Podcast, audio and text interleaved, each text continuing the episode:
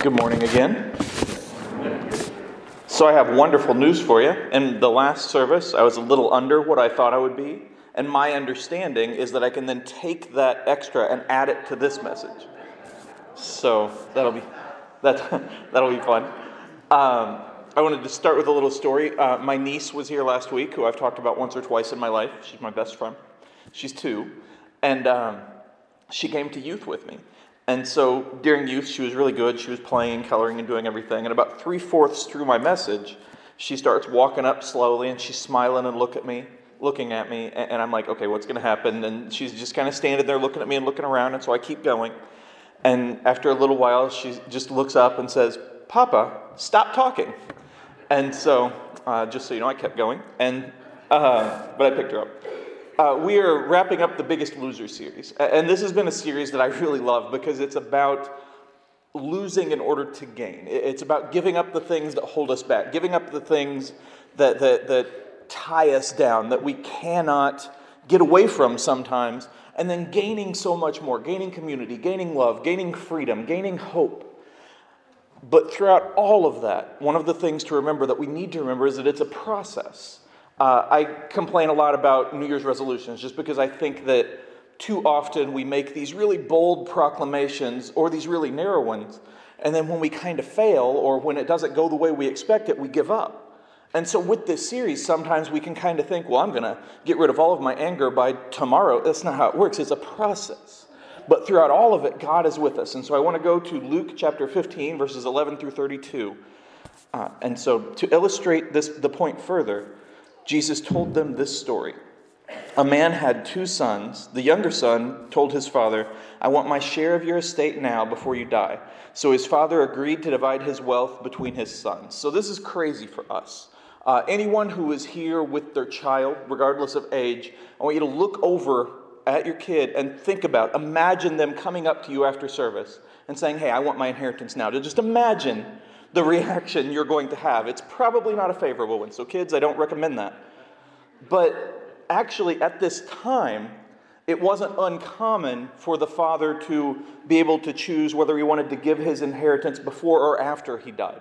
Uh, however, it's the son's motives, the son's uh, just the way that he was thinking about things, the things that he wanted, the reasons behind it is what we question because he knew that he wanted a different life. He knew that he wanted happiness. He knew that something was missing, but he was looking in all of the wrong places. Yet, this shows us God's love for us. It shows God's amazing love and just how much he cares for us in that he gives us free will.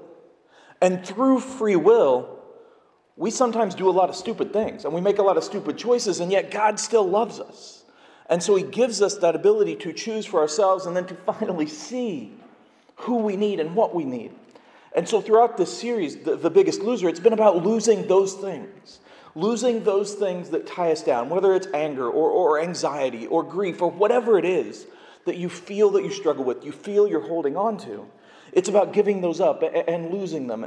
But sometimes, sometimes we choose to lose the wrong thing or we choose to hold on to the wrong thing. Sometimes it takes a while to realize what we need to do, or it takes a while to realize what's going on in our life, or it takes a while to realize what is important. And so, throughout this message, I want you to remember that no matter where you are in your life, no matter what you've done, no matter what you're holding on to, God's love is there. God's love never goes away. Spoiler alert the father in this parable represents God because He loves us no matter what we do, no matter how we do things. He loves us throughout the entire process. He always helps us as we find the way back to Him. And so we go to kind of the heart of the story in verse 13. A few days later, this younger son packed all his belongings and moved to a distant land. And there he wasted all his money in wild living. About the time, about, about the time his money ran out, a great famine swept over the land and he began to starve. He persuaded a local farmer to hire him, and the man sent him into the fields to feed the pigs. The young man became so hungry that even the pods he was feeding the pigs looked good to him, but no one gave him anything. When he finally came to his senses, he said to himself, At home, even the hired servants have food enough to spare, and here I am dying of hunger. I will go home to my father and say, Father, I have sinned against both heaven and you. and I am no longer worthy of being called your son. Please take me on as a hired servant. We know this story backwards and forwards. We hear it all the time, we read it. It's one of the most famous parables ever. Uh, I love it so much. In fact, in college, when I had a fiction workshop, which, you know, awesome, but I had a fiction workshop, I wrote a modern version. Now, for me in college, it was like the 1920s for modern, but it was still modern version of this. And so it's really a story that means a lot to me. And so we look at the younger son first, and he wants short term happiness. He wants the money, and he gets it because he looks at his life, as I said, and he sees that something is missing. How often do we look around and we're like, I feel just I'm missing something, and, and, and he looks at the wrong places. He probably looks at some of his friends who have more money, or he looks at his friends who are having more fun, and he looks over at his brother, he looks at his dad, and he's like, I want more. And so he finds throughout this that he's let go of the wrong things, that he's held on to the wrong things. I love using quotes, and one of my heroes, one of the people I like to use a lot, is C.S. Lewis. He wrote the Chronicles of Narnia, but he wrote so many amazing books and papers about Christianity and about Christian life. And he has so many wise things that he said. In a lot of ways, to me, he's like a modern day Paul. Or I guess he's not modern anymore because he's been gone for a while, but again, 1920s. So, C.S. Lewis said, Aim at heaven and you will get earth thrown in. Aim at earth and you get neither. Now, how often, though, do we aim at earthly things? We aim at, at the promotion, or we aim at a raise, or we aim at the, the big dance, or we aim at uh, a relationship, or we aim at something that's earthly, something that just, man, if I just looked like this, if I just felt like this, if I just had this, it would complete me. And nothing happens. And yet, if you aim at heaven, all of that comes in. And we know this. We know this as Christians. We're here in church today at 11 o'clock because we know that this is true. We trust God, we trust His promises.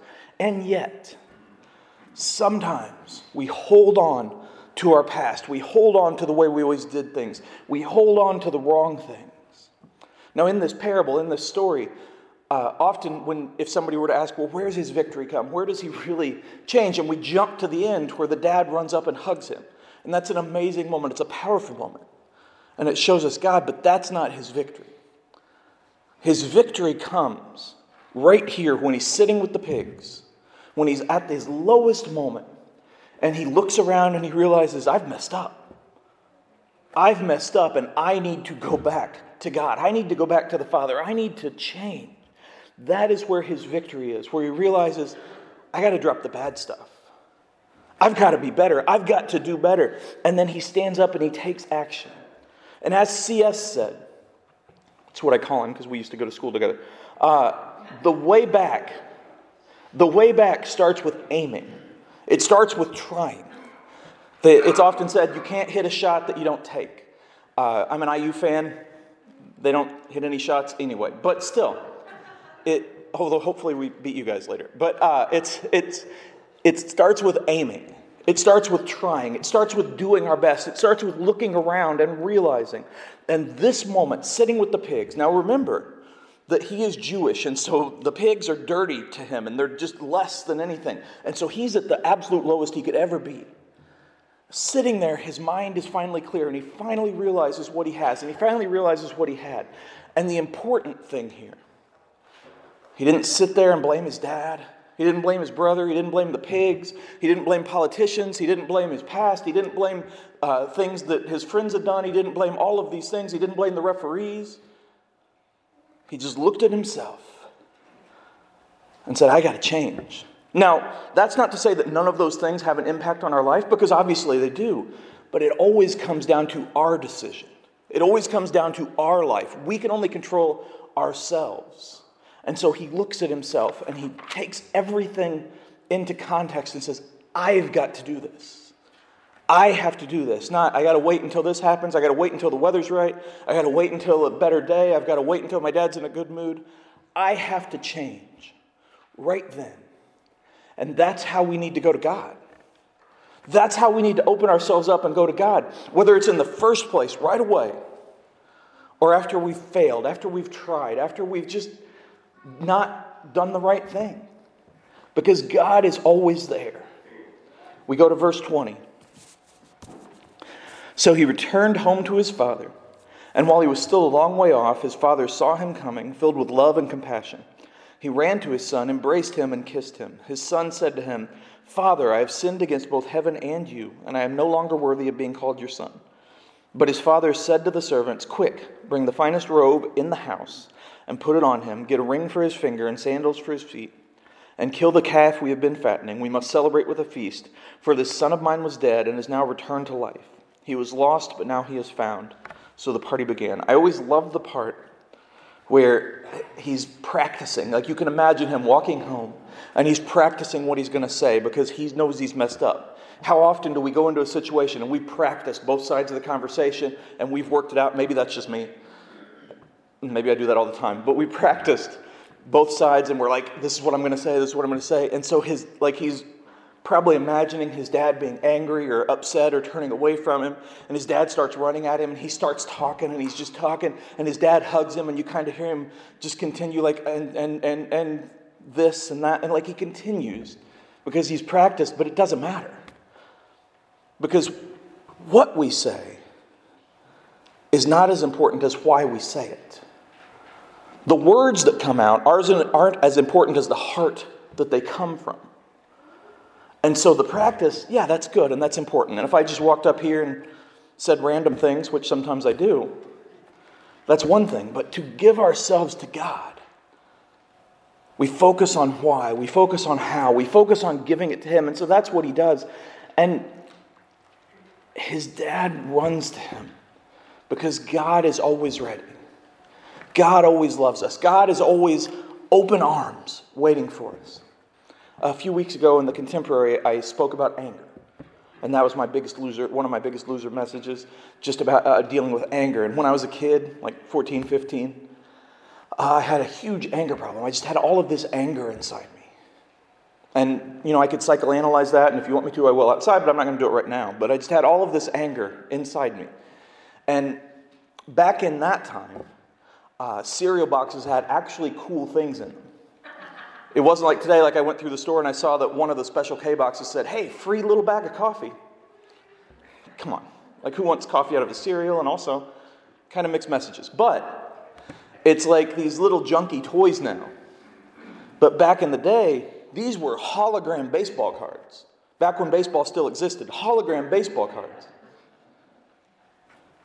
And I wanted, because I knew Griffey was one of them, and I wanted those so bad. And I'd been so ready to get this cereal box. And I got my grandparents to get the cereal box. And so I finally go and I, I open it, and I notice it's already open, but I'm 15, so I'm kind of dumb, so who knows? And so I open it, and they're gone. And I knew right then that she'd given them to my cousin. And He was younger than me, and he was visiting. And so I go out to the garage, and I'm so angry. And I'm just going to yell and scream and rant and all these things. And I push open the door as hard as I can, and my hand goes right through the glass. And to this day, I have a scar on my wrist. And in that moment, as I started bleeding, I realized I got to change. Now, the next day, it wasn't like, boom, my anger's gone. It was a process. And I had to work at it, and I had to keep trying. And sometimes I would give in, and sometimes I wouldn't. But God loved me throughout that. And God stood there with open arms throughout that, and He helped me to look down at the scar and remember His throughout that. And so that's what God shows us here because God's love is constant. Sometimes we try and we fail and we try and we fail, or we feel like we continue praying for the same things, for the same control. We pray for, for help with anger or patience, and then we drive on I 75 and all that's out the window. Because, guys, left lanes for passing, and nobody seems to know that. But we go to the Lord and we're like, oh man, I'm so sorry. And then something happens, and the next day it's like, oh, I'm so sorry. And we feel like we keep doing it. And so we start to feel like God's going to give up on me. Never, ever is God going to give up on us. He loves us so much, and He's there waiting, and He will help us. Sometimes we refuse to see what needs changed and he still loves us. Sometimes we finally do, but it takes a while. He still loves us. God's love is constant and never ending. That is the greatest thing that we could ever hope for, that we could ever know. Amen. Thank you. Go to verse 25.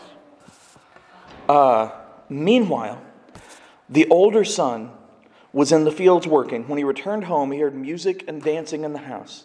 And he asked one of the servants what was going on. Your brother is back, he was told, and your father has killed the fattened calf. We are celebrating because of his safe return.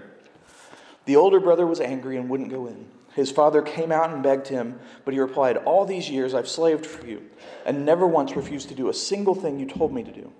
And in all that time, you never gave me even one young goat for a feast with my friends. Yet when this son of yours comes back after squandering your money on prostitutes, you celebrate by killing the fattened calf. How often are we just so upset that nobody ever gave us a goat? But seriously, we always look at the wrong thing sometimes. And so sometimes in our lives, we are the younger son. We get lost, we go the wrong way, we hold on to the wrong things, we give up the wrong things, we, we think that happiness is over here when really God is there, and, and we just we have to work our way back. Sometimes though, sometimes we're the older son. And we stubbornly stand there and judge everyone else that is messing up and they're coming back. We, we sit in judgment over people, or we, don't, we just cling to everything that we had and we forget to look at God and we don't really care about anything because the older son was never a prodigal, he was never lost, but he also was never really found. Because while the younger son ran out looking for happiness in all the wrong places, the older son didn't even look for happiness. He didn't care about anything but doing the work, and clearly he was doing it for the wrong reasons, just to be seen doing it, just to get the reward. You see, love doesn't keep a record of being wrong, a record of wrongs. It's from the Bible. The older son was absolutely keeping a record, keeping a little notebook of all the times his dad wronged him, or all the times he didn't get praise, or all the times somebody didn't say, hey, good job. And he was keeping that record.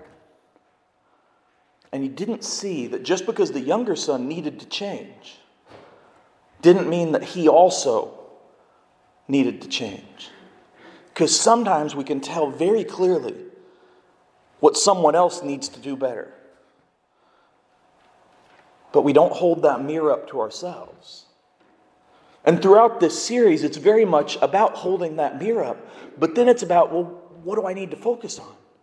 God, how do I do this? How do I get better? And as I said, it's a process.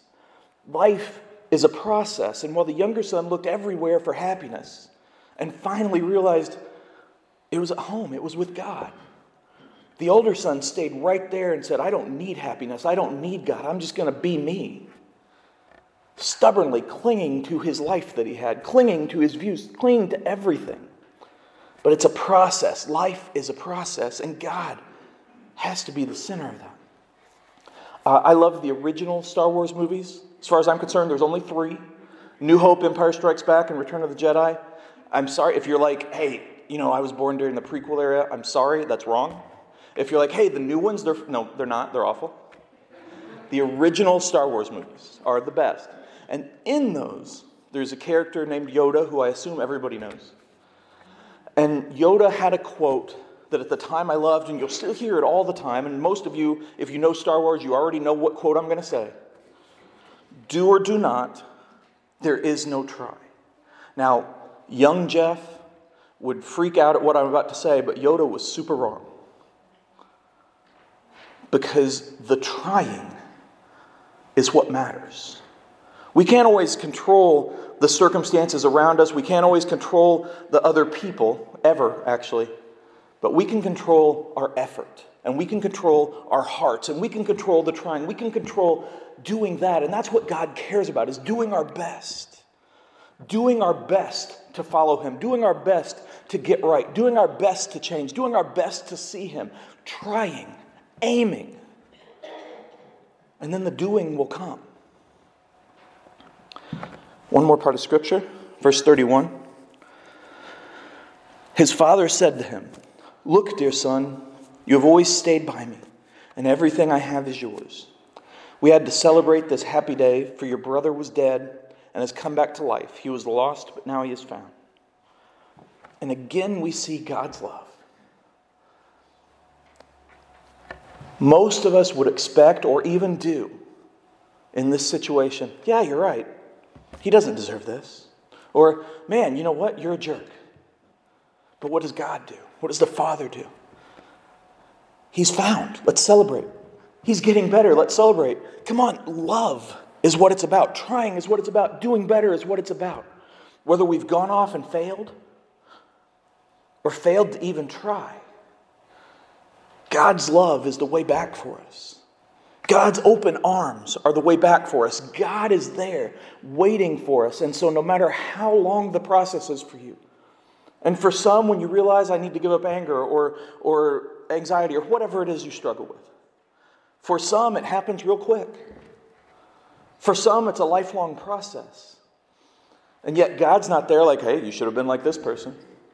God's like, you're trying your best. Keep doing it. Keep coming to me. Keep seeing me because I'm here with you. I'm holding you. I'm ready for you. We're going to celebrate your victories every small step along the way. And whether we've gone off and failed, like I said, or whether we've stubbornly just stood still or been angry or given up the wrong things. Sometimes we get hurt by other people or we've had a bad experience in church or, or something awful has happened, and so we hold that grudge forever. And instead of giving up the grudge, we give up compassion or empathy. And yet, God is there even then, saying, Hey, come back to me. Come back to me and see me and let me hold you. Let me give you the way back. And that's what it starts with. The way back starts with seeing that, with that moment in the pig pen realizing that it's not our way or the highway, but that God's way is the only way. That's all I got. I forgot to bring up the bulletin thing, so I think I know the order of things going, but we'll see. We're about to sing a hymn. Thank you. We're about to sing a hymn uh, when Amy reached out to me and said, uh, you know, do you have any suggestions? I very rarely have one because I'm not really a music guy. But this song has always spoken to me, and this song has always mattered to me. Uh, it was played at my great grandma's funeral, which I did, and my great grandpa's funeral. I actually have a little uh, stained glass church at home that plays this song from my grandma's funeral. Uh, and again, and I'm going to have to say this twice in front of Mary, so I'm running great risks here, but my great grandpa, not the one that raised me, but a different one, uh, I actually, when I was a very young child, before I knew that I couldn't do this, uh, I played and sang this song, so it's always mattered to me. And the song ties to this parable so well because it's about being lost and being found. Now, the key with being found, and don't worry, I'm not doing another sermon here. The key with being found, that means that somebody's looking for you. And God is always looking for us. Always. So as we sing this song together, don't just read the words. Let it pour out from your heart that it is through His amazing grace that we are here, that we are found, that we can continue trying